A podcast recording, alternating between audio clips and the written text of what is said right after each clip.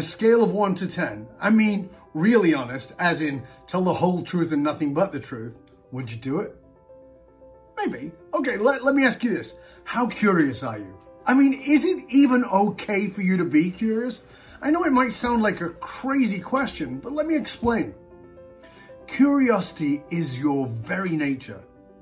You know this is true because if you've spent any time around a small child, well, you've seen curiosity in action.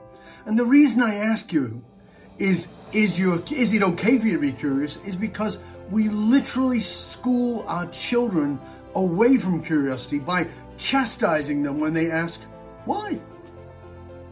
Intuitively, we all know that without a why, our heart, our soul, even our mind just wither and die. We train our children to repress and suppress this beautiful curiosity. And we do it in favor of regurgitating what we are told are the quote unquote facts of reality and the acceptable morality of a society. The child who seeks and asks why is like a tiny pebble in your shoe that will eventually wear down and reveal those limping truths, small t truths that you've been clinging to.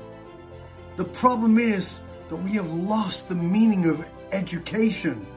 You see, the word comes from the Latin word educar, which means to draw out rather than to shove in which is what we've done.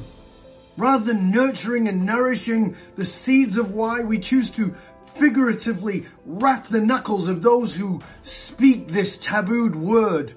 Why? Men are made impotent spiritually and emotionally by the suffocation of their curiosity. They learn to turn their backs on the pursuit of a large, deep T truth and instead they prostrate themselves and pray in a church of logic. A church that literally demonizes those who would question, because those who question, well, they can't be controlled. Those who would control remove children from their mothers because they believe that women are the enemy. Women have been seen by most religions as inherently evil because of Eve's willingness to surrender to curiosity. You know, it's a convenient reason to repress women because it was a woman whose curiosity had her eat um, from the tree of knowledge. It is the feminine within us all that questions. But as you watch this, you might be thinking, but I am curious, Dov. Maybe that's true. But what I'm asking you is a deeper question. Are you willing to be curious about that which does not validate your own egoic ideas? Are you willing to be curious about the things that could prove you or your sacred beliefs wrong? You know, it's said that an original idea can move mountains, but an original idea is not even possible without first the intimate embrace of curiosity. So if I may, let me leave you with these parting questions. Have you allowed your own curiosity to become a taboo that you feel you must inherently repress or suppress?